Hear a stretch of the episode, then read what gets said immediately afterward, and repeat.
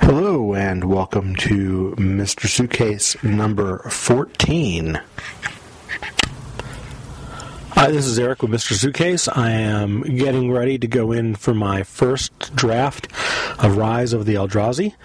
Um, it seems like either blue white levelers or uh, red green, black, some combination of those three large accelerated creatures is the way to go. I'll be drafting against my normal style of quick beats, so I'm very interested to see what what transpires on my first draft with Rise of the Eldrazi, and I'll see if I can keep you guys uh, tuned into what I do. So here's the story of the draft. Um, I opened up with a Pelakka Wurm. I took that instead, and that's the 7 7 trample guy. When he comes to play, I gain 7 life. Um, I took him over the uh, 5 mana mill artifact thing um, and passed along some other decent green. Um, so the story of the first pack is that I'm taking him, I'm taking uh, a couple Eldrazi and Ulamog's Crusher and a Hand of Emrakul and uh, a Nest Invader um, and a couple other things. And we're playing a six man pod, so that's kind of what goes on there. Um, the rest of the pack, I pick up a couple Umbras, like a Spider Umbra and a Boar Umbra, and uh, start to think that, you know, I picked up a couple blue cards, including um, the Frostwind Invokers, which gives all you guys flying, and a regress on the wheel. Um, and so this tells me that maybe blue is open uh, as well, and green starts to dry up late in the pack, and I get a couple more blue things, including maybe a Skywatcher Adept or something. I don't remember all of the, the details of all the packs. Um, pack two, my green is obviously cut off, and blue is not very strong either. It turns out the guy next to me is drafting a blue green deck as well. And uh, we're pretty open at the table, so we're kind of talking a little bit more than we should. And uh, I tell him that I'm refusing to back down off the colors. He also shows no inclination of backing down as well. So. So anyway, I end up the draft with uh, in the third pack. I get past a bear umbra, absolutely ridiculous. I already have three invokers: Frostwind, uh, Wildheart, and. Uh, and another Frostwind. Um, and in the third pack, I have to pass a couple more Eldrazi that I would have liked to take to be able to pick up um, the Bear Umbra and then more of the Eldrazi spawn token generators. My deck ends up with two regresses, um, two Kozilek's Predators, two Nest Invaders, an Ondu Giant, Overgrown Battlement, and Growth Spasm.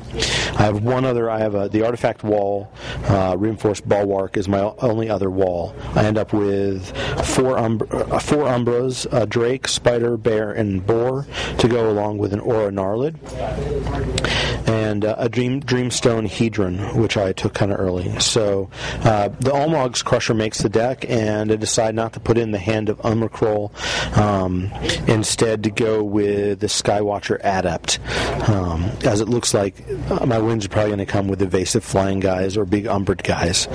Um, so first round, I face Wes. Wes is playing a white green kind of speed beat you aura deck, and uh, first game he's stuck on three mana and or two lands. He gets an gnarlid out by sacking a uh, Eldrazi drone, and then when I regress that, uh, the game's pretty much over. On on game two, Wes is playing a. Uh, he's playing out guys, I'm playing out guys, and it comes down to I'm able to outrace him. Uh, my invoker is making my guys fly. It just ends up being too much for him. So that is that game. Uh, so I win 2 0. Now, during the draft, I'm complaining the entire time about how I hate the set. I don't know how to draft it, and I think my cards suck. So uh, I'm being turned into a liar. Although one of my wins was off a mana screw, so you know. Uh, second round, I am playing Eric. Uh, he hails from Lafayette, uh, where uh, Kelly Reed is doing quiet speculation stuff, and has moved into town recently. and Eric is playing a black white deck, and um, I'm able to win the race on him a couple times with uh, my invokers laying the uh, the last necessary points without him being able to remove my guy at the last moment. He draws the right kind of removal, and uh, the games swing the swing the other way. Closing life totals before I won on each turn was six three in my favor and four seven in his favor. So those were some pretty tight games that uh, I didn't misplay too badly and managed to take out. So this brings me up to the guy who was sitting uh, on my left uh, in the same colors as me, uh, Gavin. Gavin is also, of course, playing blue green, and he has four Eldrazi, and he has a host of Eldrazi spawn token makers and each each game lands a uh, Ulamog's uh, Crusher, which is what ends up. Uh, being really the finishing piece. Uh, it wasn't until uh, turn six that in my in our final game, he beats me 2-0 by the way. Uh, in the final game, that he we end up having someone actually get points of damage down. So I set up what is going to be my my killer combination here, Gamey going before he can. Um, I have Bear Umbra, which untaps my lands on declaring of attack, um, equipped to um, the green Invoker. Um, and the green Invoker ha- for eight mana can go ahead and pump your guy plus five plus five and trample. Um, probably the, the single card that was hosing me down the most was the Gomazoa. He's a 1 3 flying defender guy, and all damage dealt to him is, uh, all combat damage dealt to him is negated. Um, so that guy is what absolutely beats me to death because uh, he shuts down my flying attack, but because I only have really one guy flying to attack to put pressure on him, and then he's able to uh, land Ulamog's Crusher, and the annihilation is just is what does me in. So here I am. I have my Bear Umbra attack to my Invoker on like turn five, and uh, I, I'm swinging in on turns uh, on on that turn, and I don't have enough to pump this time, but that's fine. Then on his turn, Gavin lays down Narcolepsy.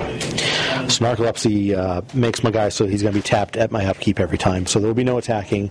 There will be no, you know, untapping my lands. There will be no invoking my guy to get around his Gomazoa. And uh, that pretty much ends the second game, uh, even though it went on for many turns longer. And that is the story of my first Rise of the Eldrazi draft. Now, mind you, Gavin's 1 and 1 at this point, and I'm 2 and 0. So with the win, he puts himself into first place after declining my draw offer, of course. And and uh, so now I'm waiting to find out whether uh, it's going to be Wes or I in second place. So that's the story of my draft, and uh, hopefully we might be able to hang around and do some EDH afterwards. Adios. Now, for an extra special, extra edition, you're going to hear the voice of Gavin, the guy sitting to my left, who wouldn't get out of my colors and ends up beating me at the end. So, here's Gavin to tell you about his draft. I definitely would not get out of his colors because blue green is just great. And it was such a weird draft, though, because when you open first pack, I'm sitting there with Oust, um, Heat Ray, Smite, um, Induced Despair, and Corpsehatch, all in the same pack. I look at it and I see Kozilek's Predator and I pick it. I figure I'm not going to get sucked into all the ridiculous removal and, and uh, just try and go get Eldrazi out. So Eric first picked a Pelakka Wurm and passes me a Nest Invader, which I take. And after that, I pick a uh, some good blue card. And I'm like, okay, I'm going into blue green tokens. So I start picking stuff up. I end up getting first pack two uh, Champion's Drakes and two level up guys. So I'm like, maybe I'll go this way. Second pack, I open a uh, training grounds, and I'm like, wow, I'm going heavy into the levelers, pick up champion drakes. Throughout the rest of the pack, I see zero level ups, and almost no tokens. I pick whatever tokens I can, and all depressed. All I got really was a Bear Umbra out of the pack. I move to the third pack, and I open an Ulamog's Crusher, take it. Passed an Ulamog's Crusher from Eric, take it. Passed a hand of Kolza, or hand of Emrakul, take it. Passed another one, take it.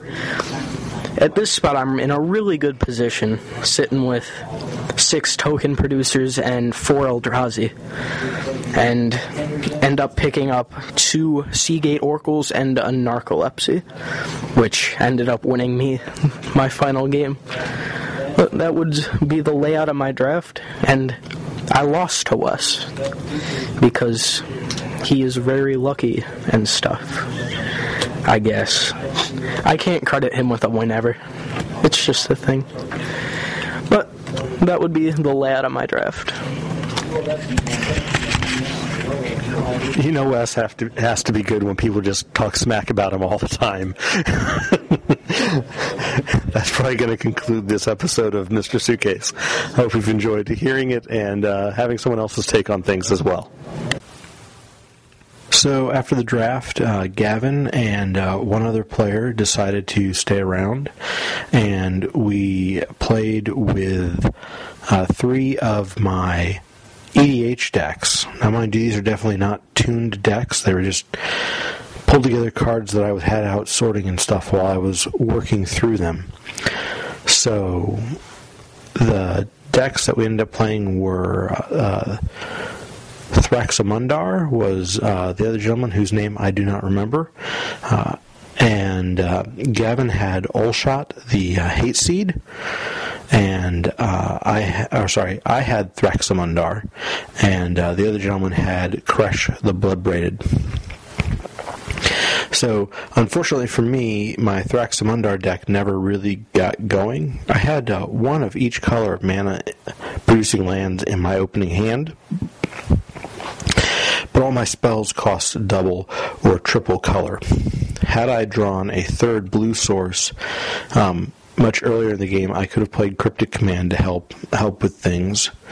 As it is, uh, Gavin really controlled the game with an early Spawnwrithe. And Spawnwrithe is a 2 2 with trample that, if it connects with a player, ends up um, ends up creating a copy of itself. So I was able to keep the numbers down for a little while, but it ended up costing me all of my creatures. The Kresh deck, um, it looked like it was going to win for quite a while. But when Gavin got out Rage Reflection to go along with his Spawnwrithe, giving everything double strike, all his creatures double strike. He really had a a brutal setup. So, anyway, that was my I mean my first multiplayer experience foray into um, EDH. So, I'm I'm kind of looking forward to trying these decks out some more. I know one of the things I want to try to do is I want to try to um, go ahead and either put in some of the Eldrazi into uh, the Thraximundar deck, um, or uh, I picked up while I was at uh, Newcastle. I picked up kind of won an attendance prize kind of thing, a really cool uh, deck box. It's a clear deck box with uh, stamped with Rise of the Eldrazi, and it has um, a picture of a bunch of people attacking Kozilek, Butcher of Truth, and it's ghosted in the front and the back. Well, I've decided that this is an excellent container to put a colorless EDH deck in. So I'm, I'm thinking that I'm going to end up using um, Karn Silver Golem and building that EDH deck. I'm looking very much forward to giving that a try. And uh, that's that's where I stand on EDH. All in all, had a really fun time drafting. Um, I whined. I, I was the typical Magic player, whining the entire time as I won, won, won. So uh, that was. Uh, it was a typical magical magic experience that was kind of funny in that regard. And uh, but I had a good time playing EDH and had a good time with other stuff. I also talked to uh, Turk, who's a level two in the St. Louis area, um, about pursuing my level one exam. One of the reasons I did that, I recently passed my rules advisor test.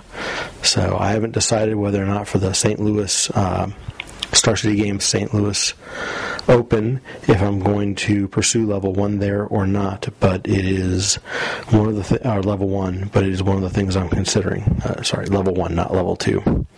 I need to make up my decision pretty pretty fast on that. So.